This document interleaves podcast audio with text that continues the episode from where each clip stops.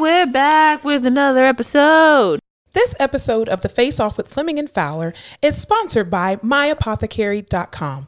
My Apothecary is the premier online destination for hemp-derived CBD that will help you curate a wealthy lifestyle. The views, thoughts, and opinions expressed during the Face Off with Fleming and Fowler podcast series are solely those of the individuals involved and do not necessarily represent any specific employer, organization, committee, or other group or individual. The primary purpose of this podcast series is to educate and inform. This podcast series does not constitute medical or other professional advice or services.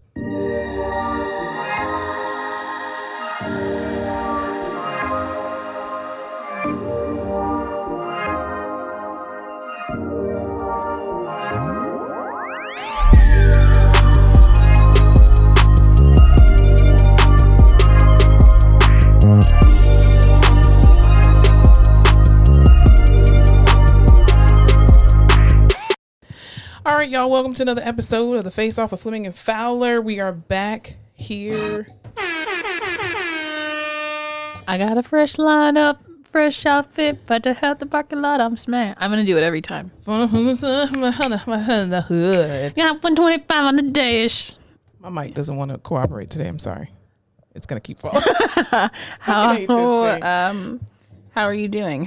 You know what? No, I don't even want to hear how your week is because you've had the whole week off of work and I've been slaving away. Ma'am, didn't you just come back from Universal? You've had five vacations this whole year. I just have this opinion that I am entitled to the time off of everyone else. No, that's not how that works. I think if you're not at work, I shouldn't have to be there either. Well, what about when you're not at work? Well, it doesn't work both ways. See, that's so wrong. So wrong. That's not equality, ma'am. Okay. No. Yeah, so I have been off for the past 5 days. Feels like years. 6 days. I have 6 days off, which is great. And I chose to do absolutely nothing but just sit around the house and chill. I did finish my laundry room finally, thank God. But so it was a true vacation, true time off. Yes, definitely. It was amazing. I was grateful for that. I needed that. I just woke up every day. Well, my body still woke up at 7 o'clock or 6 o'clock in the morning. And then I just go on TikTok for a couple minutes and I go back to sleep and then my phone be on the floor. But anyway, so that was comforting. But yeah, it was great. I did a lot of reflection, a lot of sleeping, a lot of, just organizing and stuff like that. So it was great. There's nothing better than waking up and choosing not to leave your home. Absolutely. I only went out, I think, 2 days. And one of the days was a pointless staff meeting. And then the other one was... I went to the store. Yes, absolutely.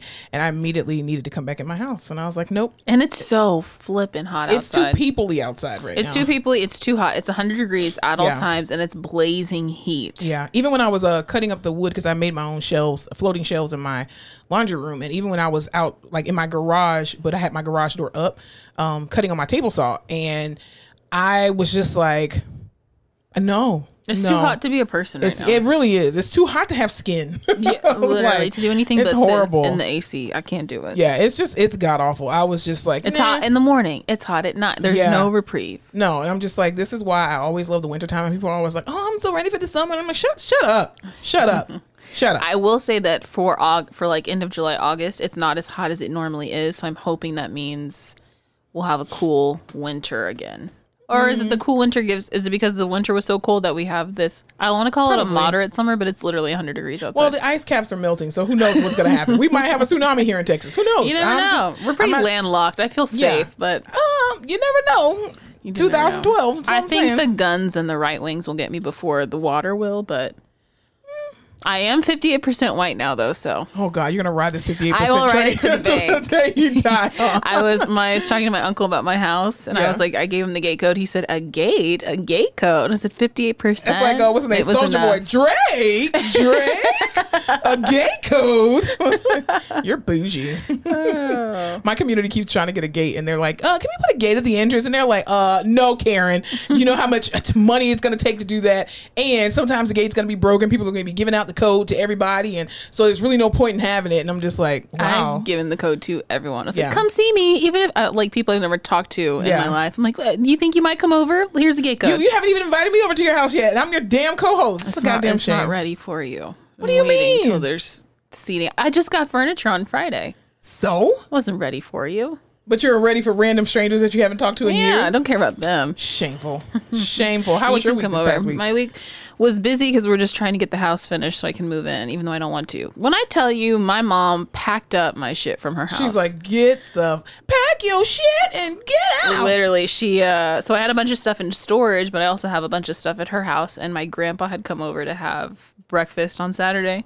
Yeah. And she was like, oh, Dad, you want to go see Alyssa's house? And he was like, sure. And she's like, oh, you know what? There's a couple things that she might want to take over so we can start getting her stuff over. When I tell you, this woman loaded up his van. Wow. Tubs and tubs and tubs of shit. And was like, should we take the closet? And I was like, no, I need a closet. Stop trying to take. I'm not living over there yet. Listen, your mom is ready for you to get the hell out of her house. Surely she is. She was like, when are you going to move out? And I was like, surely in 2 weeks. She's like, 2 weeks? You said at the beginning of August. And the thing is, she's going to be at your house every single damn day too. Probably. I'll be back at hers. I'm like, I have no groceries. I have no cable and or like Apple TV at this point. When she cooks, you're going to be like, hey mom, what's for dinner? So. I literally told her, I was like, I'm not moving out of this house until I either find my Apple TV or we figure out a streaming situation because I'm not going to sit there not doing anything. And she's like, let's go. Let's go to Target. Let's go to Best Buy. What do you want? And I was like, why do you want to get rid of me so bad? She's ready to get you out of the house. I was like, well, you were living it up when I was going to move home and now look at you. She's probably ready for your brother to get out too. Probably. She literally once a week will be like, well, you could have your rent paid if you would just let me send your brother over here. Oh my god. No, I'm not living with my 18-year-old brother. No, he needs to find his own way and he needs to stay in your mom's house honestly as long as he can. God, it's insane. Yeah, but you all get along though very well. We do get along. We're just he's a guy. It's just family, like, you know, you're with your family all the time. You need some space. So I've been busy with the house. I think I dissociate at work now. I cannot tell you anything that has happened at work. Yeah, because I was trying to look for the tea. Like, hey, what's the tea, girl? And you were like, there was no tea. We came in, we did the job, and we left. We had that awful staff meeting where nothing was answered. We were basically told this job sucks and it's going to keep sucking and sucks for you. Yeah, suck it up. Suck it up, yeah. So that was really enlightening. Yeah. But no, nothing big. Interesting. Well, you ready to go ahead and get on into it? Let's dive in. All right. So here's the deal. We're gonna start this episode. We're gonna start this episode off in the rehab corner today because we got a lot to delve through. But we figure we always put the rehab corner at the very end, so we're gonna start it at the beginning now. So of course everybody has, you know, the Olympics has officially started in Tokyo, Japan, and everybody's over there having a great time, winning all these medals, doing what they do, right, representing their countries.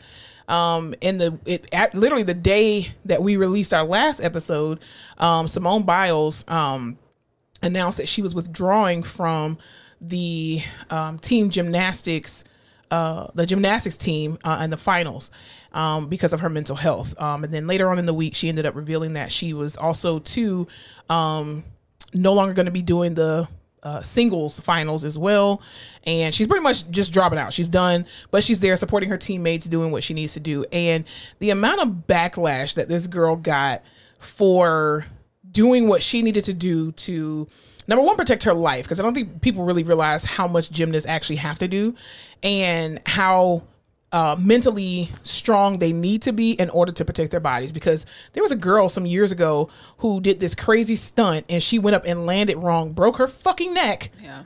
And she's now paralyzed. I think she died though, like years ago, but or a few years ago she ended up dying. But it was just amazing and really disgusting to see the amount of kind of backlash that Simone Biles got, especially from people who sit on the couch and couldn't even live a day in her shoes, as a gymnast. It was just disgusting. Here's what I don't like. So when this happened that morning, I was getting coffee. Right. Uh-huh. Some people do that. Some people do it. I've seen it done. Yeah. Not by me. Anyway, I was on my 15-minute break getting my coffee. Yeah. And downstairs, they have those TVs playing. Mm-hmm.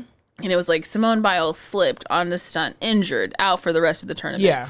So I was like, she's hurt herself, right? Then they start running, oh, it's mental health. Then she has to go out there and be like, I'm not hurt. This is what's happening. First thing, why are we saying it's an injury if it's not?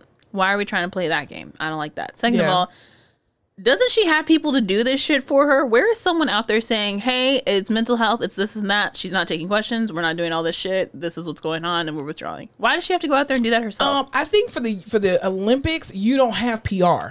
Like, you are, even though you're representing the United States, you still are a single entity. That's such bullshit. Yeah. Well, I mean, even Naomi Osaka, when she basically pulled out of the French Open, she had to still come and do her own press conference. And remember, she refused to do it. And they were like, okay, well, we're going to fine you $15,000. She was like, I got it. Did you see me blink? Okay. Add 15 more thousand onto it. I don't care. Yeah. But yeah, I think that's why they can't really have PR over there. I don't even know. I was just like, or a coach or something. Yeah. I know that there's no PR, but like, if you're dealing with all of that shit, you shouldn't have to go out there and be like, explain yourself. Yeah, I don't know. I think, but some of these people too are just like some of the, especially the coaches. Like, remember the what was her name, Marta Cavalli or whatever, and her husband. Like they're the husband and wife couple that they no longer coach, or the husband was no longer able to coach or allowed to coach because of all that stuff that happened with the sexual assault. And I saw this video on TikTok where this lady was talking about with regard to mental health, and Simone Biles, like, this girl was sexually assaulted. And returning to the same stage where she was sexually assaulted. Like, do you know how much that plays on your mental? And then people saying like, well, oh, you took a spot from somebody else, and if you knew you were going to do this, and you got to be mentally strong and blah, blah, blah. And I'm just like, first of all, again, this girl is a gymnast.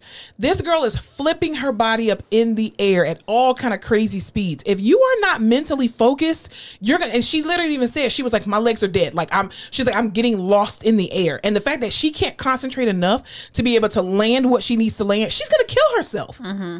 It's not worth it. It's not worth it. Or a gold-plated medal. The last time she was there and dealing with all this, right? She had that crazy sexual stuff going on. Yeah, sexual stuff, sexual assault. Yeah, stuff going on. And I will not pretend to know her situation or how she coped or whatever. But so many people dissociate from that, or they just focus on what they need to do, so they can break away from that. So the last time she was here, under crazy mental stress, came, kicked ass, did what she needed to do. Probably just tried to fucking block everything out. She's there again. That guy's not there. Everyone knows. Everyone watched a whole fucking documentary about it. The trial was everywhere, and it's on the world stage. People know it happened to her. Yeah. And it's embarrassing, and too. You're there again, and you have all this pressure. You did so well last time, and now your rapist is gone. Yeah. And all of these, you know, the person that was sexually assaulting. So what the, no. Yeah, it's a whole lot. And I mean, first of all, I think it was very brave of her to step down on the world stage. But I also think, too, there's a second part of this that I think a lot of people are not talking about. The fact that this young lady is doing these amazing, crazy stunts. And yes, they are dangerous, but the reality is she's setting the bar even higher for people coming after her, which is what you're supposed to do. And they refuse to they refuse to judge it at the same level and say, well, we can only, the highest score we can possibly give you is a 6.6 because other people can't do this. So fuck that. I'm sorry, what the fuck? So because no one else works as hard as I do, or as talented as I am. Right. You're going to penalize me for knowing how to do that shit? Like, what? That is insane. So I honestly feel like 50% of it was mental health, but the other 50% was like, oh, I'm going to show y'all better not to tell you. She's also, I would be so fucking tired of that shit. You're telling me I'm going to work my ass off. I'm going to be one of the fucking best gymnasts in the world. I'm giving out everything I have. I'm showing the fuck out here on the world stage, and you're still gonna dock me. And I'm sure if some little white girl was doing this shit, we wouldn't be having this conversation. Exactly. She was from Russia and 14 years old. Yep. No. Exactly. Because them Russians, they don't play. Gen Z, baby. Yeah, Russians do not play. They go crazy for gymnastics. I mean, that's probably the biggest sport they can ever, you know, have or whatever. And they really celebrate that. So for you to sit here and this girl literally carrying the weight of her team on her shoulders, it was the same thing with Gabby Douglas. Gabby Douglas is the same thing. She went through the same thing where, you know, unfortunately she was sexually assaulted as well by the same physician, and, you know, being on this world stage, having all of this pressure, all the cameras being on her. And it's just like, if you don't perform well, then what? Because even too, when you look at the salary that people get for medals, no, nothing in the U.S. $37,500 for a gold medal. So I was talking to my mom about this, and I was just like, insane. In Singapore, you get this, and you're $1 million. All this stuff. She goes, "Do you want to live in Singapore?" That's very true. I was like, "No." She's like, "Do you want to live in any of those other countries?" And I was like, "Probably not." She's like, "Yeah." She's like, "It sucks." I would probably live. I would live in Canada. Canada's very similar to the United States. Do you remember there was this girl who was a gymnast for UCLA, and she did like the floor routine. She had short curly hair, but it was like to Michael Jackson and all these like black girl. Yeah. So my fucking mom on Facebook, she watches everything. But there's this little like Facebook documentary clip, and it's talking about her, and she was in a, I think she scored higher than Simone Biles. They were like neck and neck. Wow. And she was an elite. She was supposed to go to the Olympics, and she had gained some weight and was just getting so much shit from coaches, and she was under so much stress that she was like, fuck this, I'm going to college. So she went to UCLA, and there was a new gymnast coach who had never taught gymnastics before, and was just kind of trying to be the hard ass coach that was like, winners make sacrifices or something, losers make excuses, and was kind of just drilling them, and this girl was just like, I'm not doing anything you tell me, I'm not responding to any of this, this is such bullshit, da da da da. And finally that coach decided to be like, I'm not going to talk to you about sports outside of the gym. Let's work on our relationship. What's going on? What do you want to do? You're so, because she was like, I don't want to be great anymore. This girl said, it was so sad. She was like, this is such bullshit. She was like, my worth was so tied to gymnastics. I didn't know what would happen if I wasn't good. So I had to make myself bad. So I knew it was my choice. But she was like, people told me I was a pig, that I was so fat as soon as I was gaining weight, all of this crazy shit. And I was like, I cannot imagine being under that kind of stress. Yeah. And the thing is too, like, gymnastics is, as much as it's a team sport, it really is an individual sport, because you're not, you don't have a person that you could just throw a ball to finish the rest of it. You know, you fucking fall. I saw this one girl at in Tokyo today.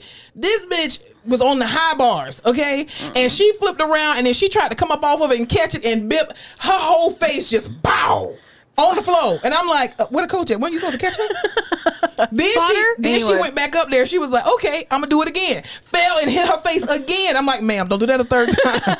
Don't do it a third time. I think you broke your nose enough. Don't do it. But yeah, I mean, I think it's insane that, you know, when you're coaching someone, you have to understand who your players are, and every player doesn't respond the same exact way. I remember when my sister was playing basketball all throughout high school and in college. I'll just go back to high school because I didn't know her college basketball coach, but the high school basketball coach actually grew up with my aunt, and is one of my aunt's really good friends. And the way that she would talk to certain people, they could handle it because she knew her players.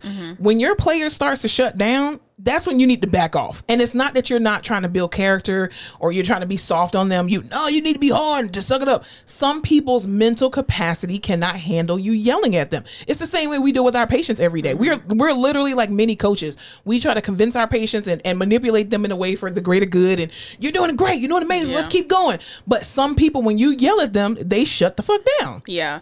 And I think this coach is a motivational speaker now, but she was kind of talking about how success is doing your individual best. Yeah. Like, you cannot compare it to anyone, which we always compare ourselves to everyone else anyway. Right. But she's like, what being you, and in gymnastics, you can't be unique because everyone does the exact same skill, right? You have to see who does it the best within these lines. So she just was kind of like, what makes you unique? Everyone on this team is unique, and that's what makes us strong. So let's figure it out. And that's when she started doing the routines with the music and doing these awesome skills. When I'm just like, is gymnastics so crazy because it's a Russian thing and like a Asian thing, and those people are just like crazy, strict, stern, hard asses? I don't know, dude. Gymnastics is scary. It is scary, but I think gymnastics is probably like a very old sport, like probably one of the first sports that people had, like to be able to do any kind of sports was just gymnastics. And I think that may be why, and I'm just assuming, but that may be why other countries, they invest so much into gymnastics versus we are, you know, barbarians as Americans in football and basketball and all that kind of stuff. So I think that's really why, because even I remember when my mom, she told me when she was in like middle school and high school, their gym class was gymnastics class. Wow. They literally had to do gymnastics. So I'm like, I think that's a very old sport, or like one of the first sports.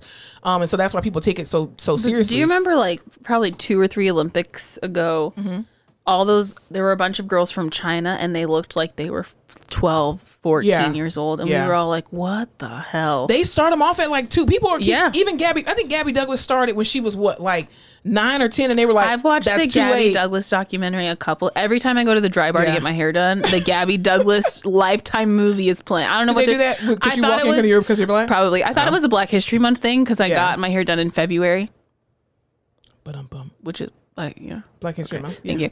I got my hair done in February, and this girlfriend of mine was there who was also mixed, and it was, they played the Gabby Douglas movie, and then they played Hidden Figures, and I was like, wow. Which, like, the Dry Bar is this white ass place. Yes, I've been there once. Yeah, so I was like, is this for us? Like, is this Black History Month? But now that I've seen it multiple times. Wow, so that's interesting. Shouts out to the Dry Bar. You're an ally, I think. Well, I would hope so. Well, but she started when she was 9. Yeah, I put it on my own, like my personal Facebook page, that even with regard to injury and stuff like that, and just mental health, I put on my Facebook status. I said Simone Biles is doing what Kerri Strug should have done years ago, which is say no. Do you know who Kerri Strug is? Sure don't. Okay, she was a girl. Remember, in the 1999 Olympics? No, 2000. 5 years old. Was it 2000 Olympics? Anyway, Dominique Dawes was on that team. Christina Mucciano. Man, I probably didn't even know what the Olympics was. Yeah. I was 4. So, well, anyway, this team of women, they went up on the world stage, and it was a team effort, team sport, right? And they were going up against the Russians, and United States and the Russians were like neck and neck. I'm telling you, the Russians are crazy about gymnastics, and so they were like neck and neck. But then they ended up, United States started leading. Well, at the very end, they had to go on the vault, and so the one girl, she slipped twice, and her score was horrible. So then Kerri Strug went up, and when she landed the first time, she ended up what she didn't realize, she broke her fucking ankle. Okay. Adrenaline ? How do you not realize that? Well, she realized she broke it because she was limping back, and so she told the coach, which is what's his name? Marta is the wife, but something Caroli, whatever his fucking name is. Anyway, and he's a very famous coach, but he can no longer coach. He got banned by the Olympics because of his harsh methods and stuff. And with that whole stuff, Russian. Aren't those the Russian coaches? Yes, or they're German. They're European, I think. Yeah, they're European. Yeah. So she came. So on the last vault, like, she literally went to him and was like, "Do I have to do this again?" Because what ended up happening was that whether she did it or not, the United States was still going to win. He was like, "No, just do it one more time. Do it one more time." She goes up, runs down this damn thing, flips on that vault, and she lands on one fucking leg, because when she landed, it was like she hit it, and she hit it with both feet, but she immediately took her leg up. I do. I've seen clips of that. Yeah, where they're at the very end when they're on the podium, and she has the cast on her leg. So that this young lady was 19 years old. A child. And that ended her gymnastics career at 19. Prime. 19. That's insane. And so I put on my thing. I said, Simone Biles is doing what Kerri Strug should have done years ago, which was to say no. Always protect yourself before allowing the world to put their weight on you. As a physical therapist who has worked in a variety of As a physical therapist who has worked with a variety of athletes in my career, some injuries are career ending. Most athletes whose careers ended with injuries will tell you that they felt the injury coming, but they didn't want to let their team down, so they ignored what their body was trying to tell them. When athletes are not mentally healthy or mentally in the moment, they are more prone and susceptible to injuries. Simone Biles saying no on the world stage was so courageous. When your body is your livelihood, you have to move different. And even from a physical therapy standpoint, like, I don't think people, again, really understand the mental fortitude that any athlete has to have in order to make sure that their body is good.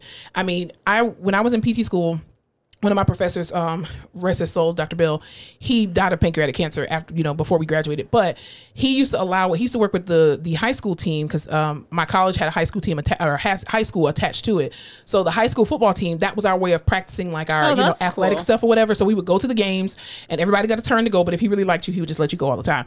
And we got a chance to, like, wrap the kids and stuff like that. But I mean, you have these high school kids, 14, 15 years old, that are injured, sacrificing their bodies. Yes. For a ball, for nothing. They're not even making any money. You're talking about winning a gold medal and winning $37,000, and do you have to split that between whoever's on your team?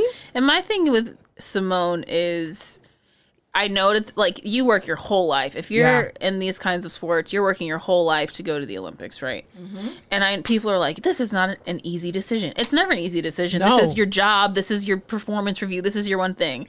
This bitch has won so many medals already. She really has. She's shown everyone everything. So she has nothing to prove. I think it is a very hard decision, but I think for her, she was like, no, do y'all know what the fuck I'm capable of? And I'm not even going to be able to do that here. And I can hurt myself. I don't need any of this. Yeah. And Gen Z is really pulling it through. All these little girls are like, no, we're okay. Which is funny, I feel like, because parents, like, what's under boomer? Under boomer? Yeah. Like, above it or below it? Below it. Like, what Silent comes generation. After I'm sorry. What comes after the boomers? Is that? Gen X. I think it's Gen X, yeah. So, which is your generation? No, I'm a millennial. And then, okay, I see. So yeah. Gen X, mm-hmm. I feel like is very Gen Z. Millennials are pussies and very whiny mm-hmm. and all about their emotions, and they just need to, you need to stick to a job, you have a good job, you have to be there forever, yeah. and you just want to get a house, all these things, mm-hmm.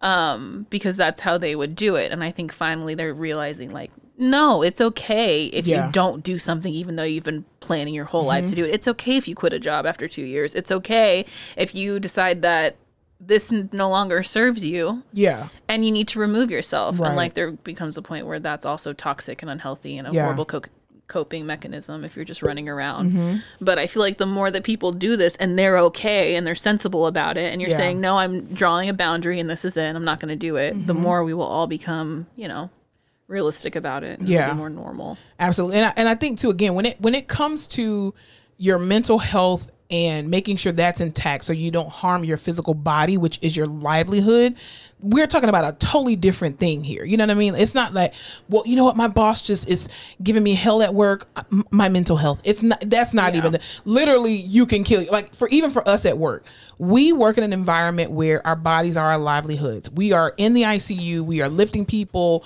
moving people all around. We make one wrong move, our back is completely fucked, and guess what? Our career is over. Yeah. Like, we can go into teaching, yes, we can do other, you know, ventures or whatever, but the reality is that those teaching jobs are not easy to find. And how many, there's no such thing as light duty for a therapist at mm-hmm. all.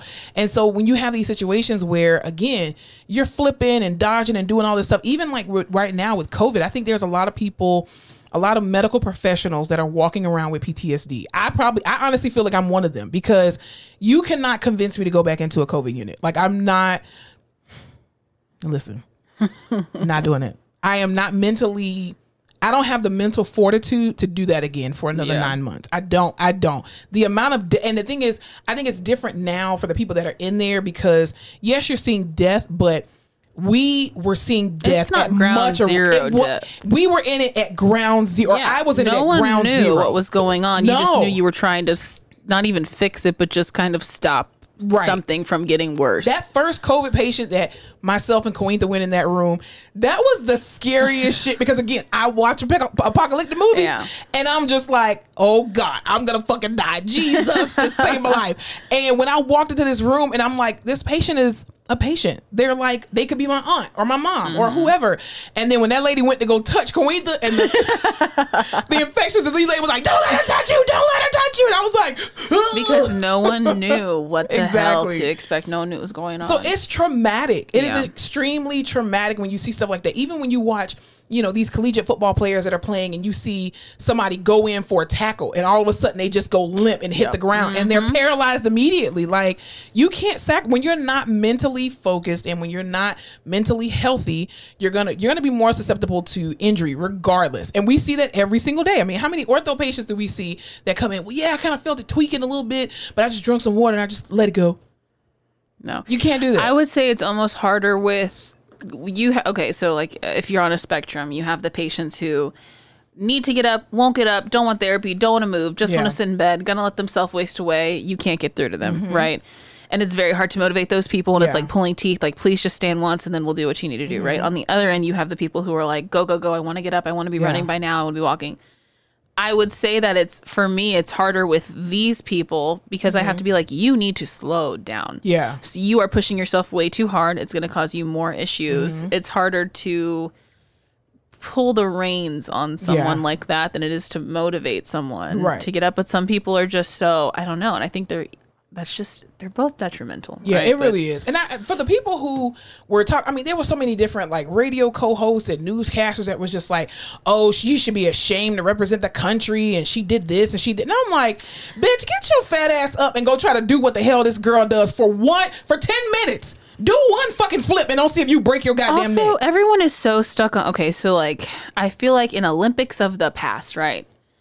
It was, and it still is a very huge honor to compete in the Olympics. Is it?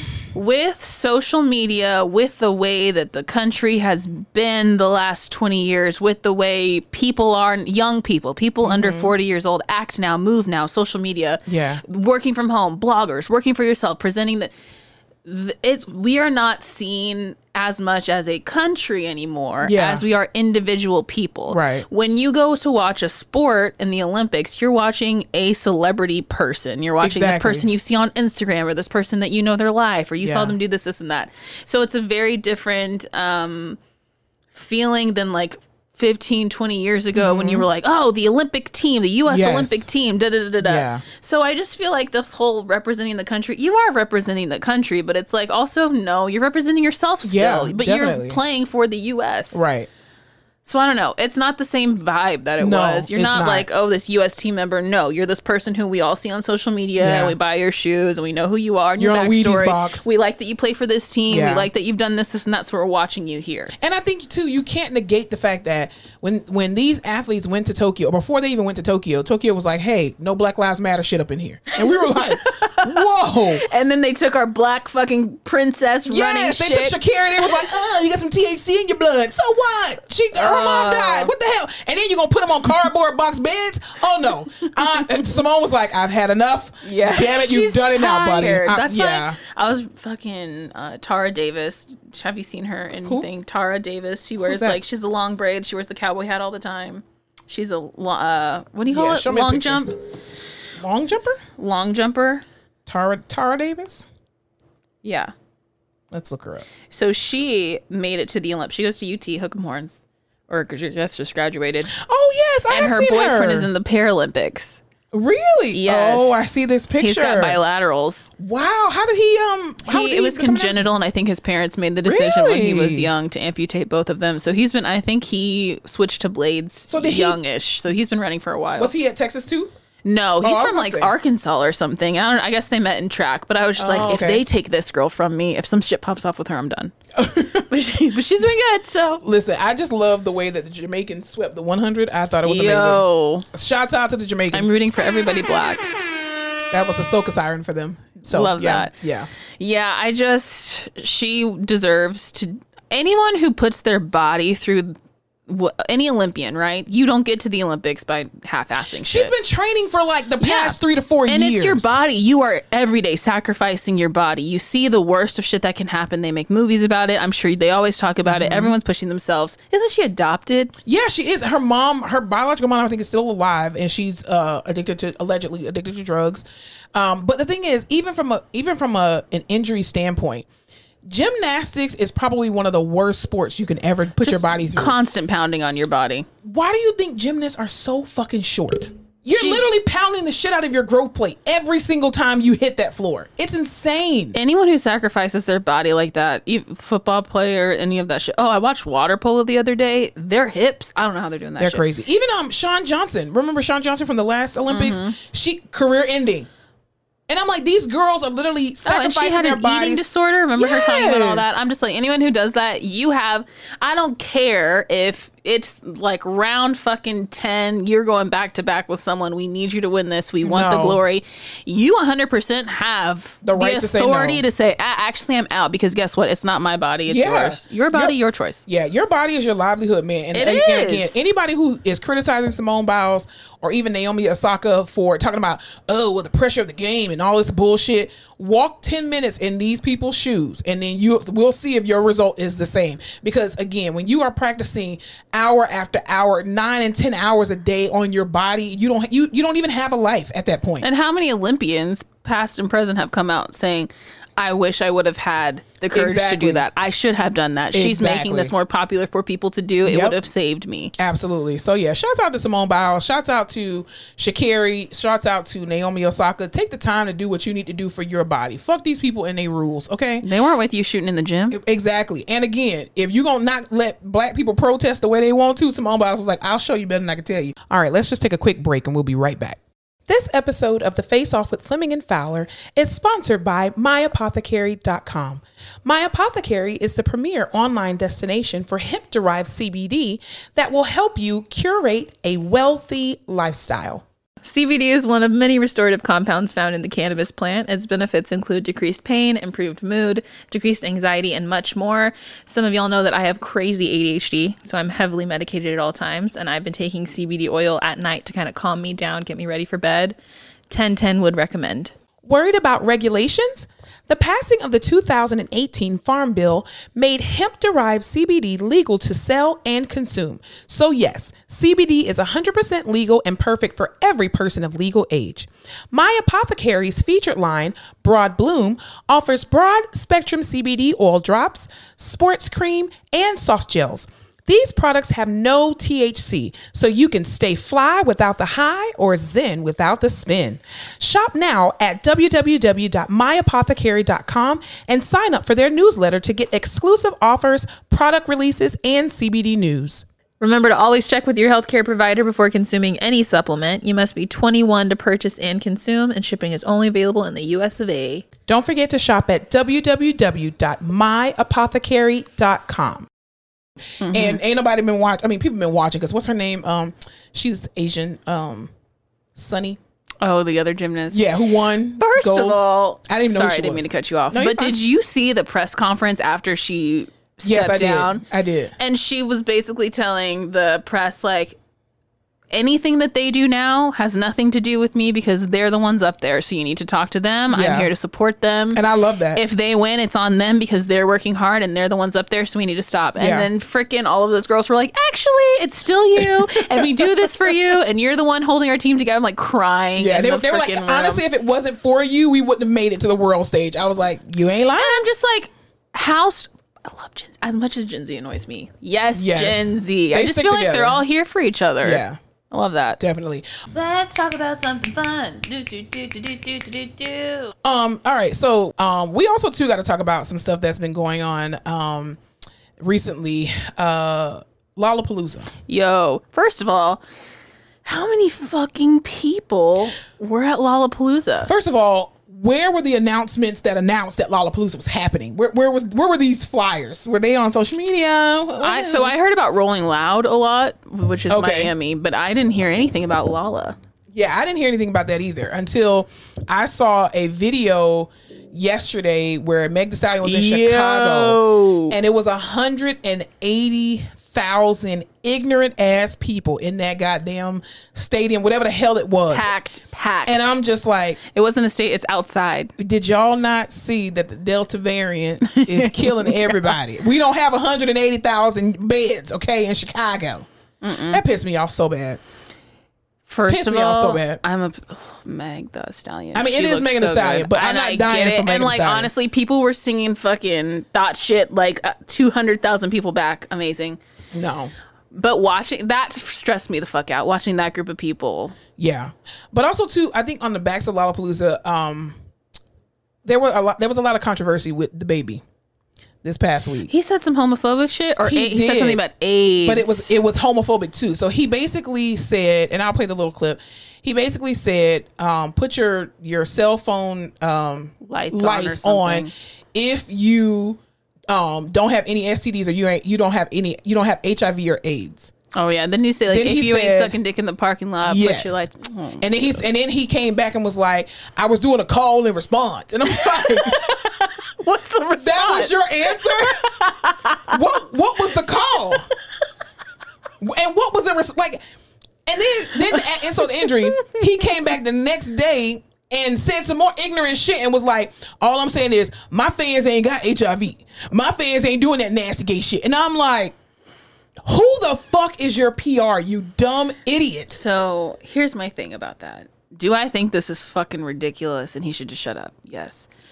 Do I think that anyone should be looking to DaBaby for, I don't know, advice? Any advice? Yeah. No. Like, everyone likes him because he just puts out trash-ass rap, trap music. Behind good 808s. Like, I don't think anyone should be rallying behind DaBaby. Like, well, DaBaby said. Yeah. Well, DaBaby said no. So I just, like, I get that with celebrities now we're like, you can't just be out here saying wild shit. But on the other hand, I'm like, can everyone just fucking agree on the fact that we're never going to be like, you know that fucking Chappelle skit where he's like, somebody find Ja Rule. Like, where's Ja Rule? Like, no one gives a fuck about DaBaby's political ties or what he's saying. Da-da-da-da. He can rock the vote all he wants. Yeah, I just think, too, it was,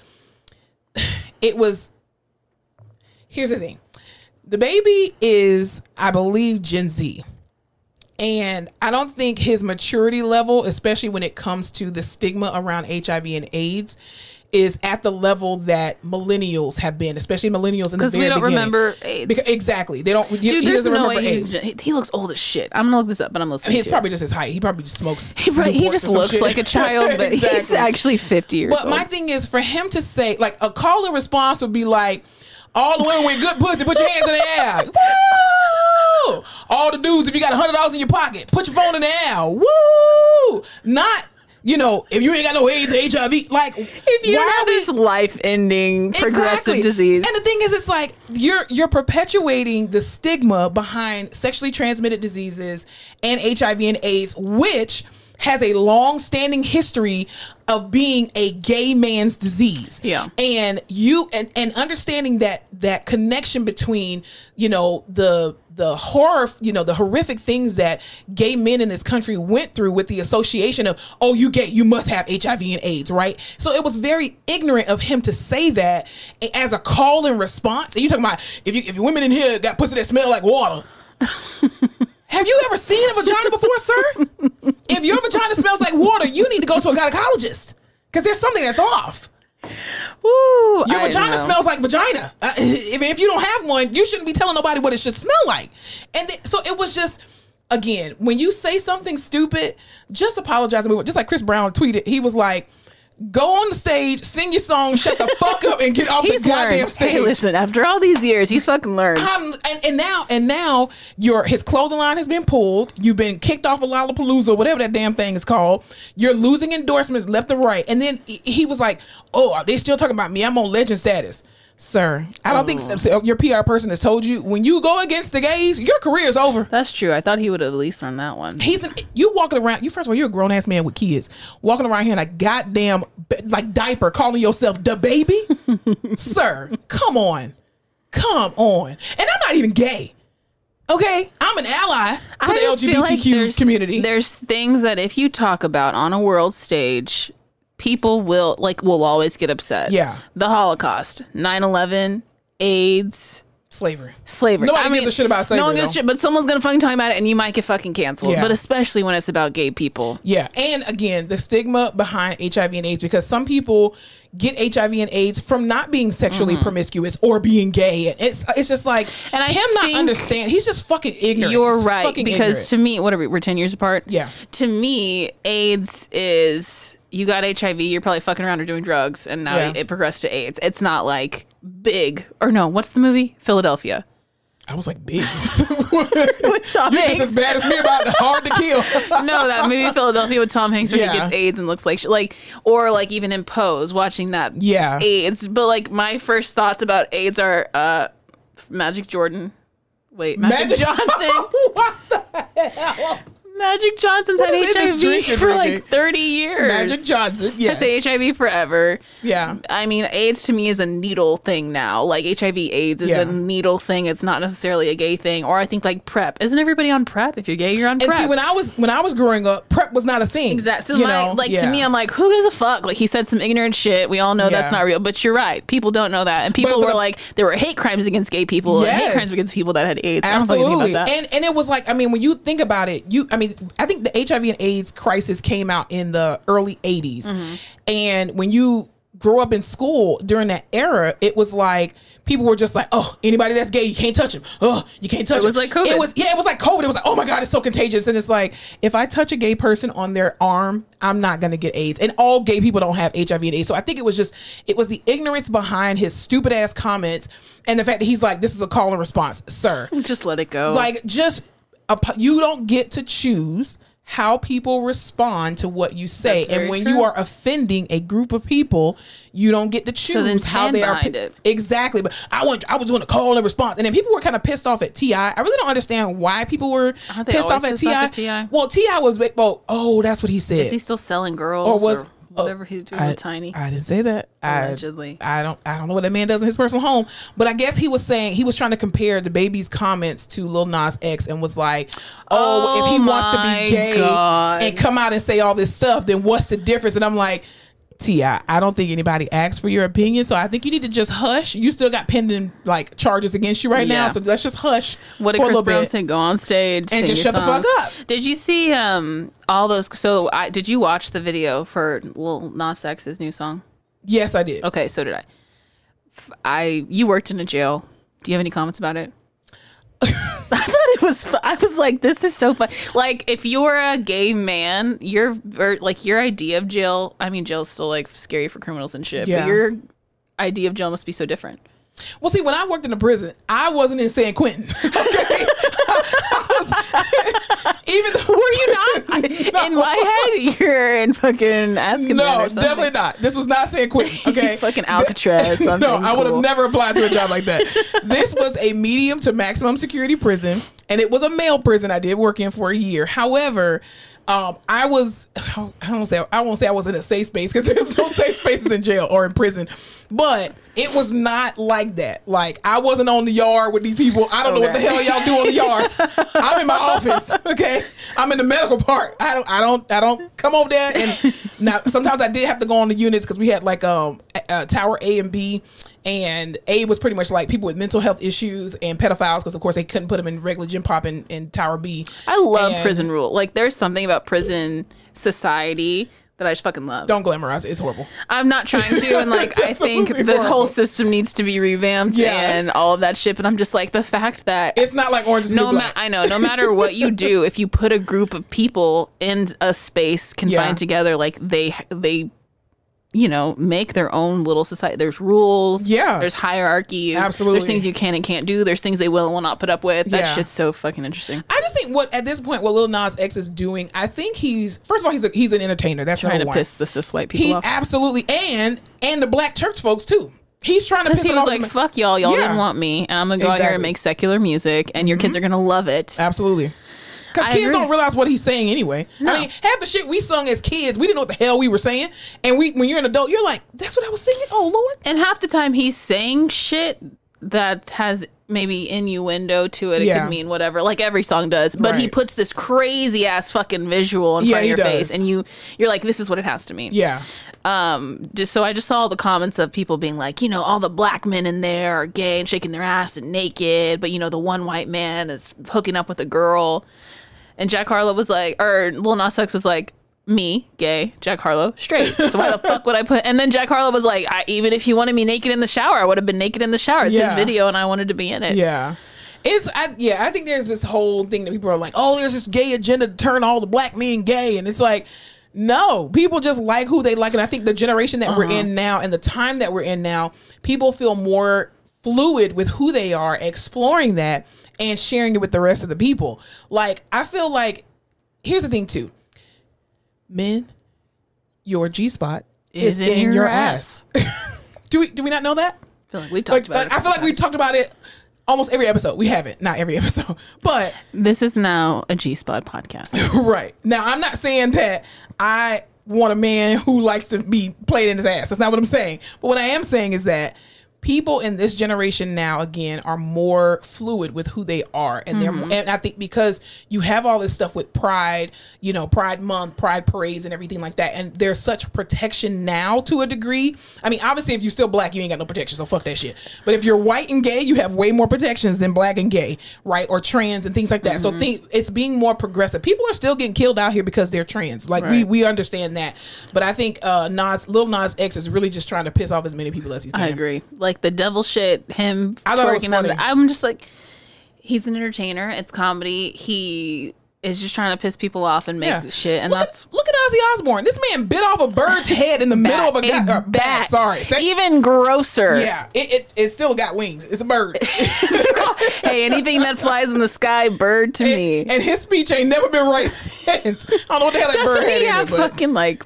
Parkinson's. I don't know what he got something. He's got a bird flu. I don't know. Got something. I don't fucking know. It's horrible. But I do agree. But maybe we can just. Oh yeah, and even Tory Lanez was saying some stuff, and I'm like, Tory Lanez, you still have an active restraining order on you against from Megan Thee Stallion.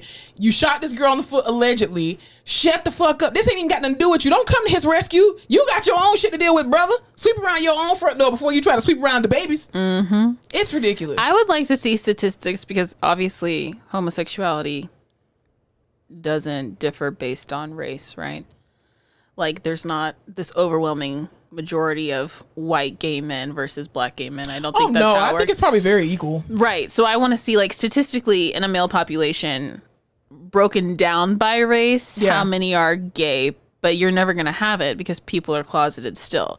And there's just so much more. I think it's more prevalent in white communities. What, gay? Yeah, being gay, because you can be out and white gay men run shit because they're still white men. Oh, well, yeah. And then with black, with the black people in general, there's, I mean, that's a whole big umbrella. You have Caribbean, you have African American, mm-hmm. you have African. And so it culturally in those particular cultures, homosexuality is very frowned upon because of the church, right? And what it says in the Bible and all of this other kind of stuff, which we know that the Bible, we know the history of the Bible and who was written by and blah, blah, blah. We're not going to get into all to that. But at the same time, culturally, it is not accepted in, you know, African-American families or Jamaican families or, you know, African families. So a lot of people, I think more black men are closeted. I definitely do agree with you on that. My thing is like, if you don't like it, sorry. If you don't like him or what he's putting out or his message, don't watch it. If you don't want your kids around it, don't let them watch it. Or, hey, here's something. I would like to think that I would be more proud of my child if I raised them with a certain set of rules, values, morals. And then even if they were presented with that information, they responded appropriately. Yeah. And we're like, this isn't something I should be consuming, or this is interesting, I want to bring it up, or some shit, rather than me being like, this is goddamn awful and we need to rip it from the television. But you got to remember too, the boomers are out here, and the boomers are the parents and the grandparents of Gen Z. And so that's part of the problem why people don't feel comfortable coming out, because the boomers, the silent generation who's still alive, you know, they're the ones who are just like, see, I told you not to be gay. All these gay people got all this AIDS and HIV. See what I'm saying? The Lord that told you not to be gay, you're going to hell. And it's like, okay, so God made me, right? And he didn't make any mistakes. And if I'm gay, you're saying that God made a mistake. No, you're just choosing to live in sin. Okay, that doesn't make any sense. Okay. If God knew that I was going to be this way, clearly he made me this way, right? Just saying. What if all these boomers, all these older people became like diehard DaBaby fans now? I doubt it. They don't even understand. They kind of understand what he's saying. This little guy's he's kind of saying something. No. Because he going to turn on them too. Fuck y'all old ass people. he's only for him. He just wants to make his money and he wants to do what the fuck he wants. Well, that's all right. And he's going to learn the hard way through this situation. He's been taken off of two different things. Even the one girl who made the song Levitate. Dua Lipa. Yeah. She loves the gays. She was like, oh no, honey. She was like, whoa, whoa, whoa, whoa, whoa. That he does not reflect me. And I always stand with the alphabet mafia, and we're not doing that over here. She said, I know who picks my wardrobe, does my hair, my makeup, and buys my records. And she literally said, listen to that version without him. Listen to the original version. But yeah, that's freaking crazy. All right. Off that note, let me ask you this question. This is kind of weird, or a random question. Since you are 58% white, in your family, do you all take a bath every day? I don't take baths. Or a shower?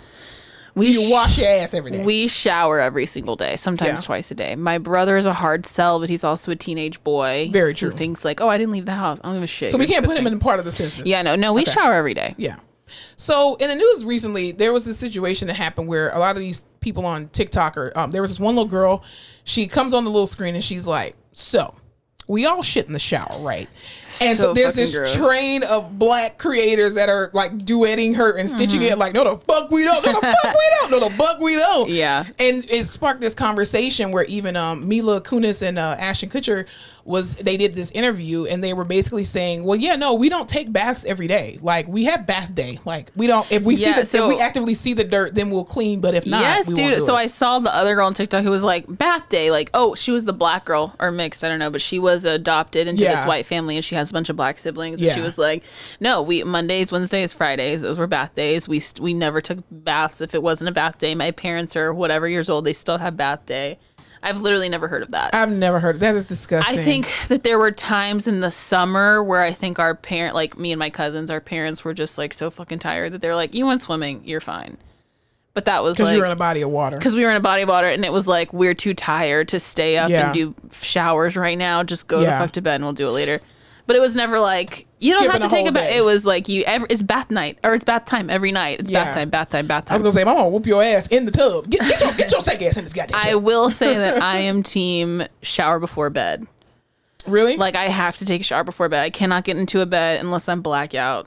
I have to take, and even then I wash my face. I like cannot. Mm-mm. So it depends, because for me, I shower either at night or in the morning. It depends on what I've done through the day. Mm-hmm. So like at work, if I've had any kind of contact patient, I'm coming home and I'm taking a shower immediately. Of course, when we were in COVID, when I was in the COVID unit, as soon as I get home, everything strips off in the garage. I'm taking a shower. Absolutely. But pre-COVID, it just depended on the day. Like I would take either, like if I'm sweating, if I come home sweaty, I'm taking a shower. And sometimes I would take a shower twice a day, especially when it's that time of the month. I'm taking like 3 or 4 showers in that same day. But like my mom used to do this thing where when I was a kid, I used to take a shower at night and in the morning because she was just like, you sweat at night in your sleep.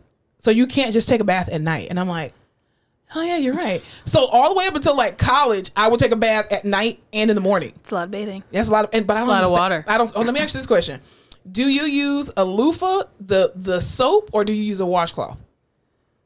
A loofah, the soap, or the washcloth? Yeah. What do you mean? Do you use, when you shower, do you use a washcloth, a loofah, or just the soap in your hand to wash your body? Just the soap my hand to wash my body? That's what a lot of white people do, honestly. Are you on drugs? I don't know. I'm asking you. You were smoking crack cocaine. I'm asking you. What does that do? I don't know. But that's what people do. That's what non-color of people do. They use the soap and they just put it. I don't know how the fuck they do it. I use a washcloth. We use washcloths in general, but I use a loofah. I'm a loofah person. Like I want to scrub the shit out of my skin. I asked this question with one of the last job that I had, the coworkers that were there that were non-black. I asked them, hey, what do you use washcloths?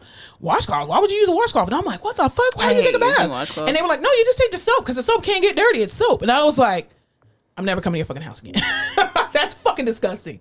I don't even use the same washcloth twice. Y'all. I have a washcloth issue though, because I grew up with multiple siblings, but I don't use the same washcloth twice. A washcloth is a one and done. A loofah you can use multiple times. No, I don't even do that. No. A washcloth. I don't use loofahs anyway. But when I travel, people will tell you when I travel, however many days I'm gonna be there, I take 2 washcloths per day, and I don't have like a washcloth for my face and one for my ass. You're also psycho because you bring your own towels, and I still don't understand that. And my own sheets. Yes, I do. You're such a weirdo. Yes, I do. I'm very OCD. I can't just stay at nice places. No, you still can't dress them. Mm-mm. Black lights or blue lights, whatever you want to call them things. Nope. The lights. Yeah. If I'm at a hotel or I'm out of town, I'll use a washcloth. If I'm at my house, I'll just use a loofah. Yeah, I can't use hotel washcloths. I can't do it. Mm-mm. And plus two. I don't know whose body's been on that. I can't do it. No, okay. No. You're weird. But I use a washcloth. It's a one and done. You cannot. I don't see how people like put the washcloth on the little towel rack and just with those like hard when you disgusting. Go to use it again. Then you got pubes all in your shit. That's disgusting. Ew. Let us know in the comments if y'all use the same washcloth. So when we travel, if I'm with my family, my brother and I are using the same shower, so I'm not using anything that's fucking in there again. Yeah, no, that's disgusting. It's gross. I don't understand how people do. But yeah, some people use the soap and they just go on their bodies with the soap, and I'm like, what the fuck is wrong with y'all? That's like, do you remember that thing going around a while ago where Taylor Swift didn't know she had to wash her legs? She was just like, I just let the soap run down. And Black Twitter was like, bitch. That's what I'm saying. You've got to scrub who doesn't wash their legs? And who doesn't wash their feet either? Yo. Like, your whole body is, as soon as I get home from work, I jump in the shower. That's disgusting to not wash your legs. Oh, God, I hate people. And the only time is like when you're doing a fast hoe bath, like before you got to go somewhere, just like pries and tries, you know? Hot spots. Yeah. Yeah. But even like when we were growing up, my mom's favorite thing when we were being bitchy or annoying or in a bad mood because we're hungry or like crying and couldn't stop or couldn't breathe, she'd be like, go take a shower. It's time to take a shower. You need to take a shower. I think every parent does that now because they're just like, let's put a whole bunch of like lavender in your bath and knock you the fuck out. She'd be like, I can't deal with you for 5 minutes and you need to calm down. Go take a shower. Honestly, I think if they made melatonin like body wash, oh my God. They would be them kids would be drowning in the bathtub. I'm telling you, still to this day, she'll like, I'll be upset about something and she's like, I'm gonna go take a shower. Yeah, just go take a shower. So we were bathing a lot. That's like even like a lot of van lifers that I follow on YouTube, and they're just like, oh yeah, we don't have a shower in our van, and I'm like, no, you don't shower every day. Not. What the hell is wrong with you, dude? The one time I didn't shower for multiple days in a row was in high school when we had to go live like we were in a global village. I was the slums of India. That was the village that I got put into. Wow. And I literally lived. I was the dirt. There was like a rock slum, a dirt slum, and something else. I was the rock slum, dirt slum. Doesn't fucking matter. I slept on the floor for 3 days. We had no showers. We had an outhouse we had to use, so I had to cover my own. Wait, I'm sorry. Your mother your mother signed a permission slip for you to do this? My mother paid for me to do this. Paid for you to go sleep on the floor? Have I ever told you this story? Yo, no. The high school that I went to, they wanted you to be a global citizen. So every year you took a trip. Wow. Your freshman year, you take this trip. It was to this farm in Arkansas called Heifer that I don't even think is doing this anymore because it's probably child abuse. But they had two global villages. Yeah. And they all had different simulated countries. So like I was India, so it was the slums. They had Thailand, and they'd have like a house from Thailand. They had Zambia, so it was like this like rock stone structure you would sleep in. They had all this difference to Appalachia. All this crazy shit. So you, depending on where they picked you, like what group you picked, you had to live like you were in that country for 3 days. I had to milk a goat and make cheese out of it. People had a farm. All of this crazy shit. I actually think that's a good idea. It was awful. And so even like you, some random people, they were like, oh, you're pregnant today. What the fuck? Or like, you're blind. So you had to figure out how to feed yourself. They would give you like dry rice and an eggplant to feed like 16 people. But I think you should do that when you're in college, not in high school. I was a freshman. I was like 14 years old. Sometimes you don't even know how to cook in high school. I didn't, so thank God some of the chaperones were there. But it's like Lord of the Flies. People started going crazy. It was fucking awful. Our house, because we were India, didn't even have one close. You had to walk like probably 50, 60 feet. No, that's too close. Like a mile? I want to say it was like a 5-minute walk in the wilderness to get to an outhouse in which I had to cover my own piss with sawdust. No one, I didn't shit because that's I was survival skills though. I would do that. And it was freezing because it was Arkansas. It was awful. Let's go again. Let's do it.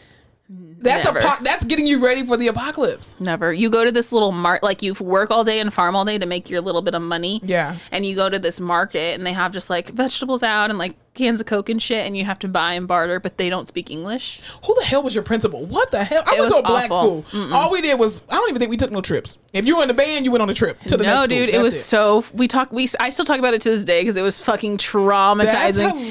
There would be like, there was a group also of refugees, and these were like 5 people who didn't have a home, didn't have food, they weren't given anything, and it was up to them to go around and see if anyone would take them in, help them in, all this shit. That's Survivor. So we would make our little bit of rice into a stew with some vegetables and shit, and we'd all be so hungry we got like a fucking smidgen of food.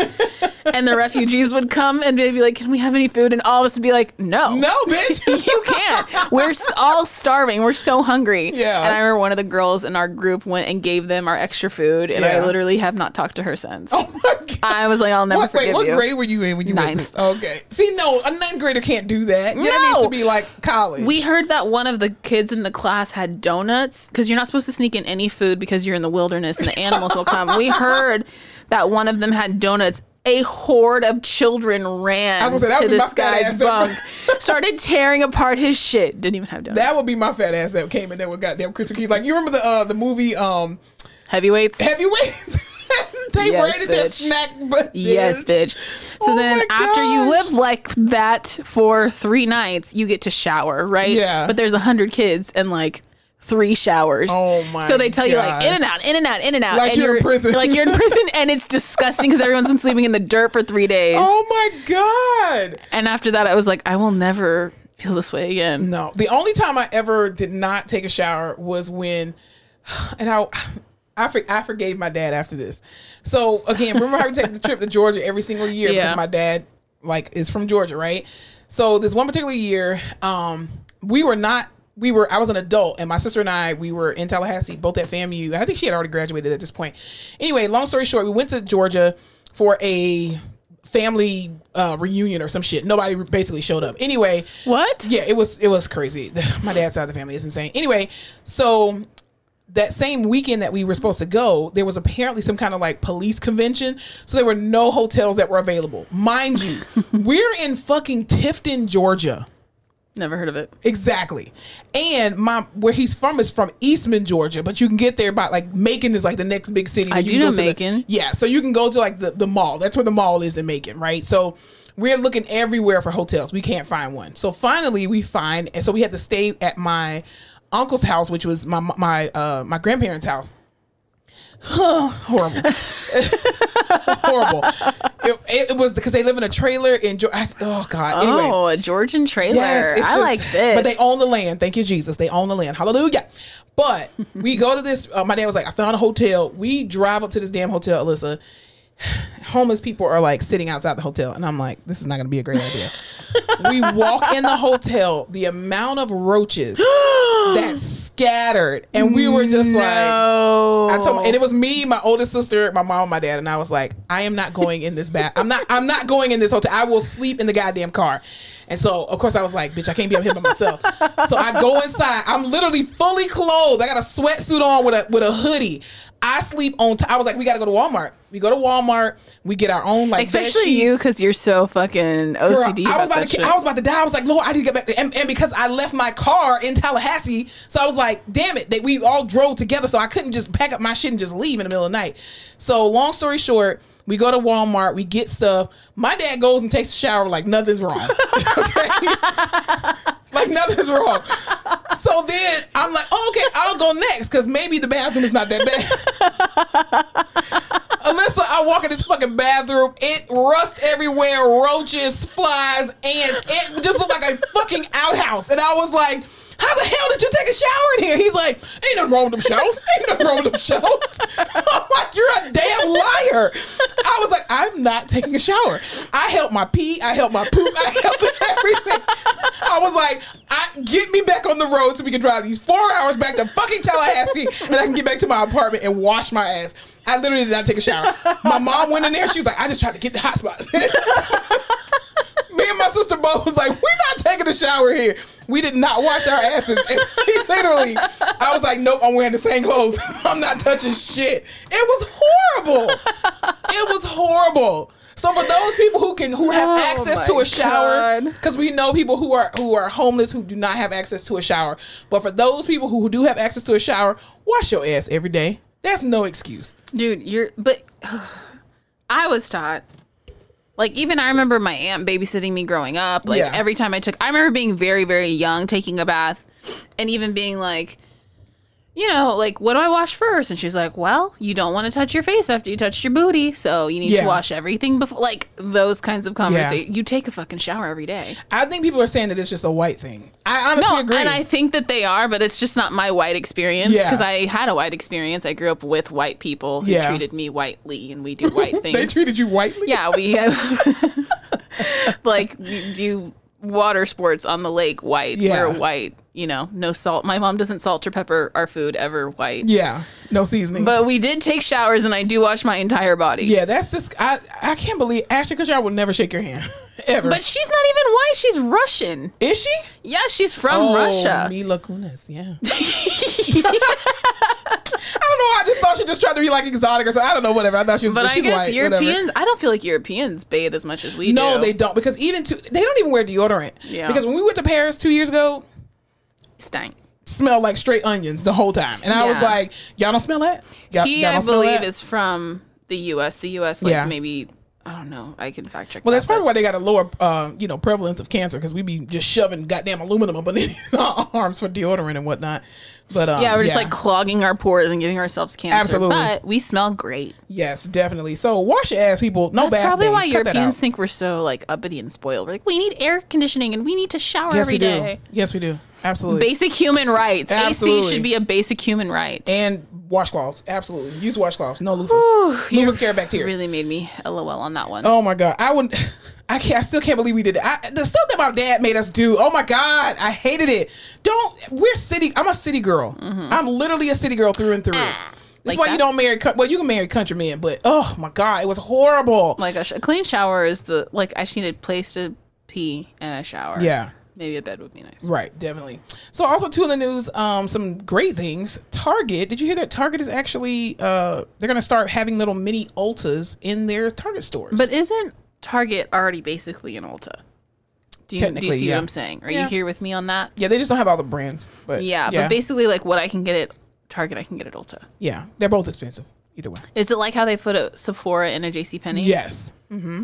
And now I'm fucked over because I can't use my gift cards there. There's like a weird thing. Oh, because JCPenney closed, right? There's like, if you buy a JCPenney Sephora gift card, you can't use it at regular Sephora. Oh. You have to use it there. They're monopolizing on it. I get it. So, all right. So what's going on in social media news?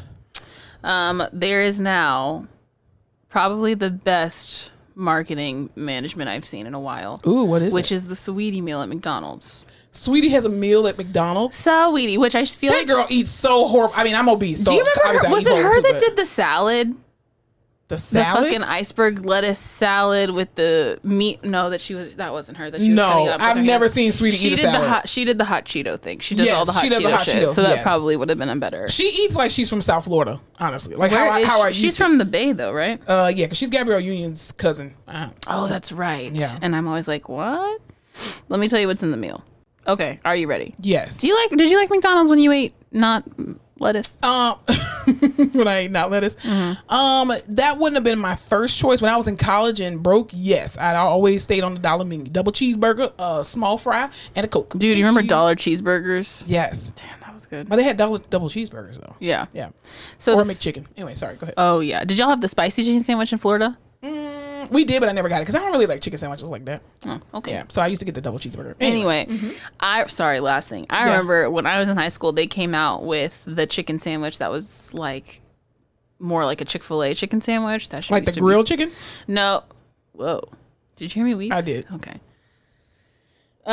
It was just more like a buttermilk chicken sandwich. No, ain't no goddamn butter or milk on that goddamn thing. I know. The Saweetie meal is a Big Mac, medium fries, 4-piece chicken nugget, and a medium Sprite. So all it is just a Big Mac meal with extra nuggets. Yeah, and barbecue sauce, or Saweetie and sour sauce. So it's just a Big Mac meal with nuggets on the side. That's what some would say. Yeah. I would say it's a Saweetie meal. Are they gonna put it like package it in a certain kind of way? I hope they're doing icy packaging. Because what's his name? Because I'm icy. Travis Scott. Travis Scott had a meal. Did he have it there? No. Was it at Sonic? No. No. I want to say Dairy Queen. No. It was probably at McDonald's because everyone was going Travis Scott meal McDonald's. It was at McDonald's. Yeah. Okay. Mm-hmm. Honestly, that's pretty good marketing to team up with fucking like rappers and shit. Yeah. His was like the Cactus Jack meal. Yeah, people said it was nasty. It was not. I didn't say it. People said it. A quarter pounder with lettuce, pickles, onions, ketchup, mustard, cheese, and bacon. That's specific. Medium fries with a side of barbecue and a Sprite. Sounds like the same thing. What would your McDonald's bill be? I think I know what mine would be. If I were still eating, mine would be a goddamn McRib. A McRib. I'm quitting the podcast. This is it. What's wrong with the McRib? The McRib is good. You're fucking disgusting. If it was real rib, it would be good. You are literal trash, McRib. Oh my god. So you don't eat the McDonald's McRib? No, absolutely not. That is. Oh, it's good. God. It's just cardboard drowned in barbecue sauce, but it's good. There is a caliber of fake meat I will ingest, and that is way past it. A McRib. That's where you draw the line. That's where I draw. I'll eat the chicken paste nuggets. I will not eat. No, I'm kidding. Mine would not be a McRib. It would actually be a quarter pounder with bacon, cheese, onions, cheese, onions, pickles. So a Travis Scott meal, pretty much. But his has lettuce on it because he has a Big Mac, right, with bacon. Isn't that what you said? A quarter pounder with lettuce, pickles, onions, ketchup, mustard, cheese, bacon. Oh yeah, that's actually good. Yeah. But I would put Polynesian sauce on there. Ooh, a little crossover there. Yeah, crossover between Chick-fil-A. What would yours be? I would do. But put fries in the quarter pounder. Oh, on the sandwich. Yeah, the fries have to be inside the sandwich. Okay, good. Yeah. Okay, I would do a spicy chicken sandwich, a double cheeseburger, no onions, fries, 2 oatmeal raisin and 1 sugar cookie.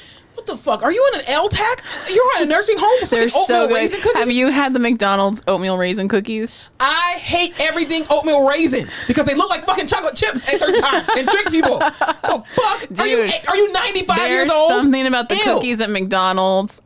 The chocolate chip cookies are the best. No, but have you had the others? No. Okay, I don't want to eat no nasty ass raisin. I don't want to poop after I eat cookies. I'm not regular. I have to do everything I can.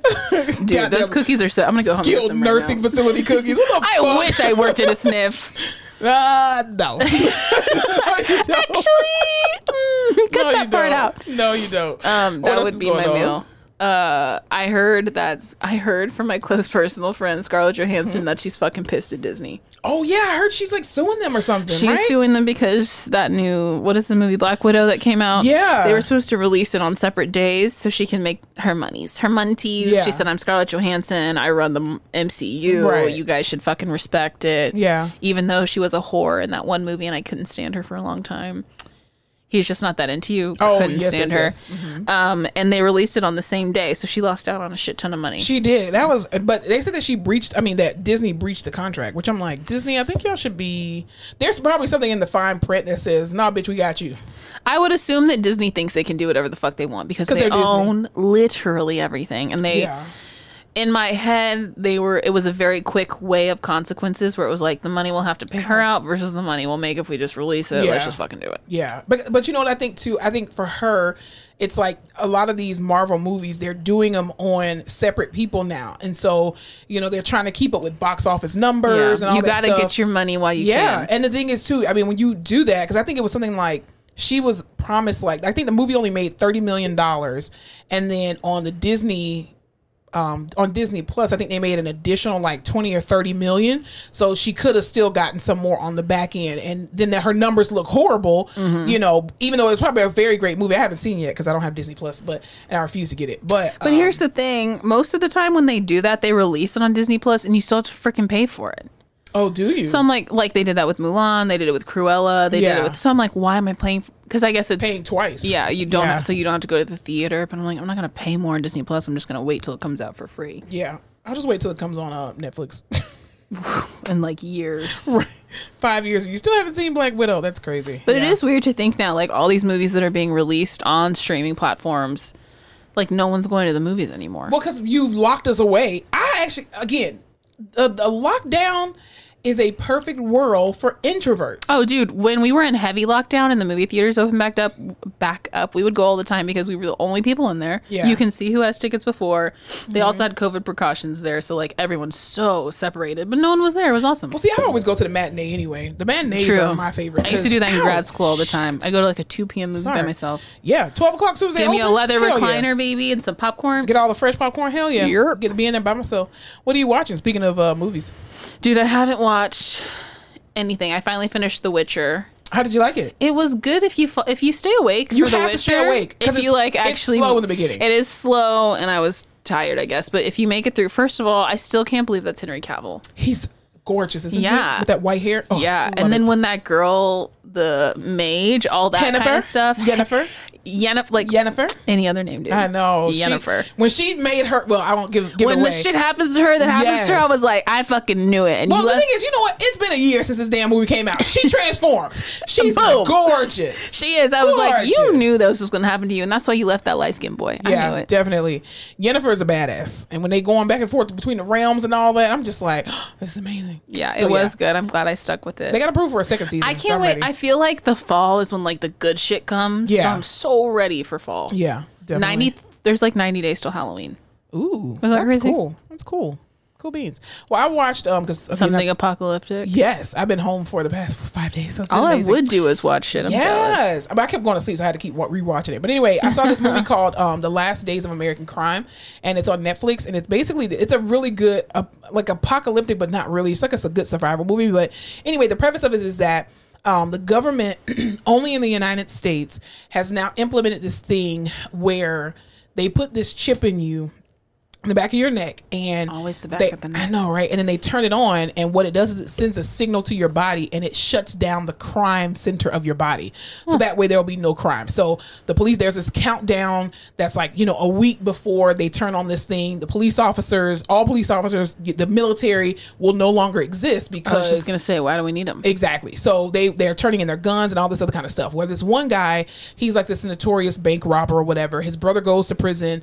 His brother gets killed in prison. And so he's basically trying to do like a last F-you to the United States, right? One last hurrah. Yeah. So people are trying to escape to Canada, but they're being shot on site. It's almost like people who are trying to escape North Korea and get shot on site. That's pretty much what's the same thing happening. And so he gets teamed up with this guy who has resources, but he's like a loudmouth, little like immature kid who his dad has all this money and whatnot. And it's basically just going through the wiles of it all. And then there's this one girl Of course, they always fucking in the damn thing when the world about to end. Anyway, and she is a Harvard and MIT grad, and she knows how to hack the government, and she hacked the FBI before, but she's trying to get over to the border of Canada. And so they basically plan out this robbery to rob the Federal Reserve of $1 billion in cash, because once the thing turns on in America, cash is no longer going to be a thing. And so yeah, they're rationing people. And so, of course, people are, it's kind of like the vaccine, where people are getting the vaccine, people are not wanting to get it, blah, blah, blah, and all this kind of stuff. So it was a really good movie. So it's called The Last Days of American Crime. It was actually really good. You guys should watch that. It's a 2-hour movie, but it's really good. It's action-packed. 2 hours. It's action-packed, though. It's really good. What do you think it's like to be that smart, like to go to MIT and go to Harvard? I think... for me, since I watched Snowden, how did you like Snowden? It was really good. Like, I was like, damn, I want to be a coder. Mind? Yeah, but I mean, I kind of I knew all that stuff, even like with the camera, and I didn't realize it was a time frame. But because I watched it, he is still alive and still in Russia. Yes, yeah, yes. And his girlfriend moved over there. They keep trying to get him back. He's not coming back. Yeah, no, he can't come back. They're gonna. I mean, and Russia's not giving him up. No. They're probably he's probably the one who. He's probably the one. I was just thinking allegedly, but yeah, I knew the government was watching us. They're listening to everything we do. So, you know. Dude, speaking of COVID vaccine, wanting it and not wanting it, did you see that interview? It was like ABC News Dayline situation, but it was they're interviewing 4 healthcare workers about the vaccine, because it's like only I think they said 1 in 4 healthcare workers has the vaccine. And so that speaks volumes. These women were just saying, like, of course we're not getting the vaccine, And the only thing is, these were, and of course I only saw clips, right? And I'm sure these are very, like, smart, educated women. They work in healthcare. Yeah. I feel like when you're so deep in a situation, your explanations for things aren't like well thought out or planned, because you're just so in it that you're like, why would I? Of course I wouldn't. It's not even research. Yeah. And I just feel like they picked like these women who were just very like Sweet Brown. I ain't got time for that. But I was just like, it's not that they sounded ignorant or uneducated, but it just sounded like they were the interview would be like, but why? And they're like, well, but why would we? Yeah. And I'm like, I need someone to be like, well, you know, but basically, everyone in the hospital is still like, fuck this vaccine. Yeah, I think people are surprised. Because even like Joe Biden, I heard one of the... Mr. Rules are Rules? Yeah. So there was a reporter that said to Joe Biden, like, oh, are you going to mandate federal... Because, you know, a lot of companies are coming out saying that, oh, like Walmart and... Who was the other one? Walmart and Disney, I think it is. Is it Walmart and Disney? They're mandating that... all their employees have the vaccine. And so she asked him, oh, well, Joe, you know, President Biden, are you going to mandate that federal employees have the vaccine? And he's like, I'll tell you what. He gets so aggressive. That man is so fucking aggressive. He's like, I'll tell you what. If you don't get the vaccine, you're not as smart as I thought you were. What the fuck does your smarts have to do with the fact that you choose to get a vaccine or not? He doesn't want to give an answer because he's the president of the United States. He was like, over 100 million people have not gotten the vaccine. I'm like, that's a shit ton of people, Joe. That's the country. That's the whole fucking country. Like, there's a valid reason why. And then I was reading this article over the weekend that they are now, the FDA has now said that the rapid test, the nasal rapid test is actually they're suggesting that people stop using it because it's not accurate, and also it's causing a lot of issues with people's noses and infections and bacteria. Well, and blah, it's blah, in blah, your blah. Fucking brain. Exactly. So they're basically telling people, and apparently this article came out in I want to say June of this year. So they're basically telling people the FDA is no longer approving the what's the Innova. Well, don't you remember they were like test? Unless you have symptoms, this test will not give you a positive if you're positive. Yeah, because even companies are saying, well, if you don't get the vaccine, then you got to get tested twice a week. And I'm like, that's going to be stupid, because if you can't get a rapid test that quickly, or if it's not valid that it's working and they are no longer going to offer it, then what are you going to do? You know. So and then two, vaccinated people and unvaccinated people need to wear their masks. Like, I don't even understand why the CDC even said, oh, well, if you're vaccinated, then you don't have to wear your mask. Why the fuck would y'all tell people that? Like, why would you tell people that? I would assume that they... Stop lifting up your shirt on camera. Oh, you're going to have to block it. I just can't. My eyes are watering. Jesus. Slut. I would assume that they're like... It's kind of like working with a kid. If you tell them to do something, they won't do it. But if you're like, if you do this now, when I'm done, we'll go to Whataburger. They're like, okay, we'll do it. But you know what I think would have... I think the United States missed out on their opportunity to really get this vaccine out. If... Trump would have never said anything about the vaccine and would have let the medical professionals push it out and say, hey, because, you know, patients are like, is there a cure for this? Yes, there is. It's actually a cure. If they would have, if he would have allowed either the CDC or the FDA to just come out and say, hey, we have a vaccine, it's ready, and Trump would have never said anything about it, I honestly think that a lot of people would have ended up getting it because he wouldn't have attached himself to it. Mm-hmm. But the fact that when the government starts saying everybody needs to get this, we're like, since when have you been in the business of saving people's lives? Do you think it was him specifically, or anytime the government just government? No, yeah, I don't think it was him personally, because even if Biden or Obama or whoever, if the representative from the government said that, nobody's going to want to get it because we're not going to trust you. Versus if you would have allowed healthcare professionals to then come out and say, hey, we have a board of scientists, let them run everything, let them answer all the questions, because then you start coming out with all this information like, well, the vaccine, it's curing everything, and it's like, oh my god. And then even with that one incident where the lady said what she said, she didn't say anything, Trump was saying the UV light and the disinfectant, and she was like, oh my god, like she knew the detriment of what he said, being, you know, being ignorant about science, the detriment that it was going to cause. Yeah. So I think if government officials again shut the fuck up about the vaccine and let the medical professionals take over, then they may get somewhere. But the minute you start saying, all right, we're going to put your name in a raffle for a rifle if you get the vaccine, we're going to give you $100. We'll give you free french fries if you show us your vaccine card. You can't afford steak and shake fries. My thing is, you're in politics, you're a politician because that's your lane. Yeah. You are not, I don't know if you should speak on medical issues. You should and even not. If you do, you should have a very specific script. Yeah. These are the things I've talked about with my science team. This is what I'm cleared to tell you, because you don't know anything about it. You should pass the mic. You shouldn't have to. You didn't go to school for years to do this. You're right. Because even when I remember COVID first came out, and then our CEO started doing town halls. Right, this is before we started social distancing, and it was still in Wuhan. He came. Who's ever been to Wuhan? Quote us. I mean, they're actually on the application. Have you been to Wuhan? I don't even know what the fuck Wuhan is. I never knew it until y'all said it. Like, oh, who even goes to Wuhan? It's not gonna come over here. I know Shanghai from Rush Hour 2. I mean, I don't know. But anyway, people were asking him questions about COVID, and he had the chief medical officer there, and he was like, well, you know, let's go ahead and pass it on over to Dr. So-and-so. And that's exactly what they should have done. You don't try to speak on behalf or speak up this script that a medical professional or a physician has told you. Let them answer the questions, because only they know the answers to it. Right. So I think that's why. But any representative from the government that speaks about the vaccine, you're only going to drive more people into not wanting to get it. Just because of the fact that it's like, since when have you ever had people in mind? Microchips. Well, I mean, microchips will also be coming from the government. The days of the last American crime, they showed you. And this actually happened. I think it was the time frame was 2025. Ooh, it's close. I want to say it was 2025, and yeah, people were trying to escape to Canada. I might just try to go to Canada. I mean, how long have they been trying to make us a cashless society, and the only reason they haven't is because of, you know, embezzlement and fraud and porn, and it's like prostitution, money laundering, and tax evasion and drugs are the only reason we are not a cashless society. Well, and that's on the backs of white supremacy, because who can get away with that other than white men? True. So, but I'm like, as soon as we are a cashless society, we're fucked. Like, we'll never be. You have to be tagged. Like, you have to have an account. You have to have all your money in that account. Yeah. People will only accept that, and that's like the first step. And then they'll be like, well, here, we'll just give you this microchip. It's all your information, all your medical information, all your money, everything you need right here in this little microchip. It's the Matrix. And let me tell you, if there is a little apple on it, I will be inserting it in my skin. So listen, government, if you're listening to this podcast, just try out everything on Fowler. She's willing to sign up as long as it has Apple or Chick-fil-A. As long as it makes my life a modicum easier, I'll be like, yeah, why not? Let's do it. No, I saw this one lady on TikTok. You ever seen the chip lady? She has a little chip in her hand that she can unlock like all her she can unlock her cabinets in her house and stuff. She can unlock her car, and I'm like, lady, you're crazy. And she's white. What? I never heard about that. Yeah, she's on TikTok. Mm-hmm. Everything's on TikTok. It's crazy. Listen, you're not putting no chip up in me. Again, I watched The Matrix. I know where the rabbit hole goes. The cell phone is already a microchip. That's true. They have a microphone. The apps are listening to you and recording you because you download it, and you don't look at the fine print. You don't look at the permissions. You're just like, oh, okay, to download it.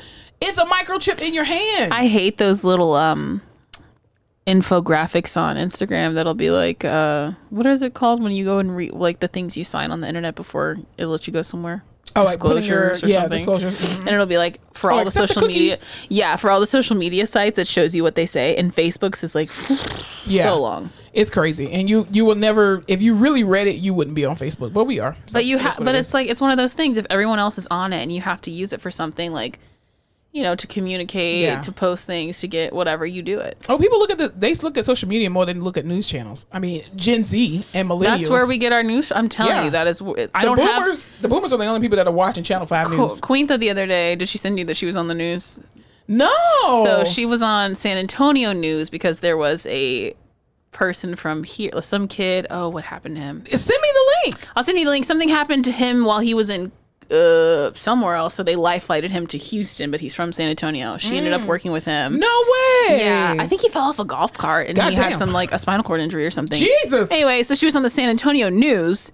She lives in Houston. Yeah. And her coworkers were like, oh, like, maybe your coworkers from San Antonio saw him. And she was like, I don't think anybody watches the news. And I was like, absolutely not. None of us watch the news. We get on the internet. I get little post alerts and stuff, but we don't even, none of us have cable, like.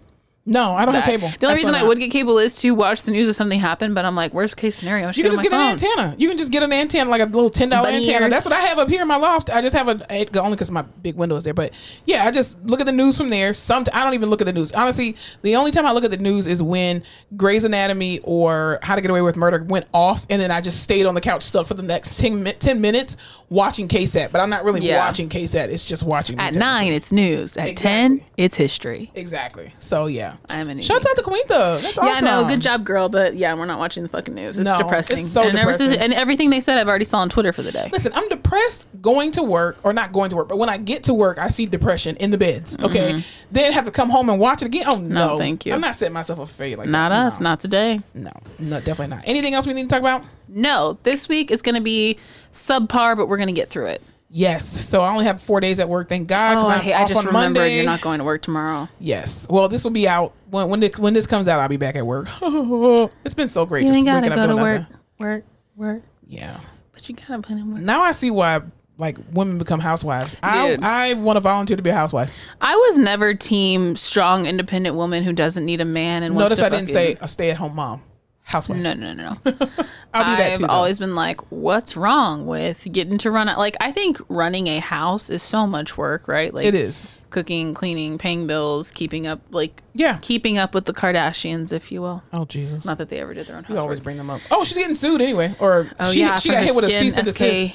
Yeah, SKKN. Yeah. I love it that a black queen actually came up with this name in 2017. They stealing shit from black women. They really do. I don't know why anyone's surprised. Yeah, she and that girl hit her with a quick old cease and desist. Oh, no, bitch, this is my name. I got to trademark federally. Dude, I will never forget when she wanted to name Skims Kimono, and I literally read the word, and I was like, not a good look. No, please don't do that. Stop appropriating people's culture. Why are we seeing any Armenian things from them? Why haven't they had any kind of Armenian names for their stuff? Why is everything just so appropriated? Just, you're Armenian. Let's see your history, man. Come on. Let's see it, girls. Amazing. I mean, Jesus, it's crazy. But anyway, so yeah. All right. Anyway, I don't know where I was going with that. Oh, anyway, I've never been like, I don't want to stay at home. I've always been like, no, I think that'll be dope. Yes, absolutely. Run errands, maybe pick up a PRN shift here and there to feel like I'm still contributing. Or not. Pop out a kid if I'm bored. Yeah. God willing. Oh, Jesus. I want to pop out a couple. Anyway. All right, y'all. Have a wonderful week. Love, light, spread it, listen to it, manifest, meditate, drink some coffee, serve the Lord. Thank you.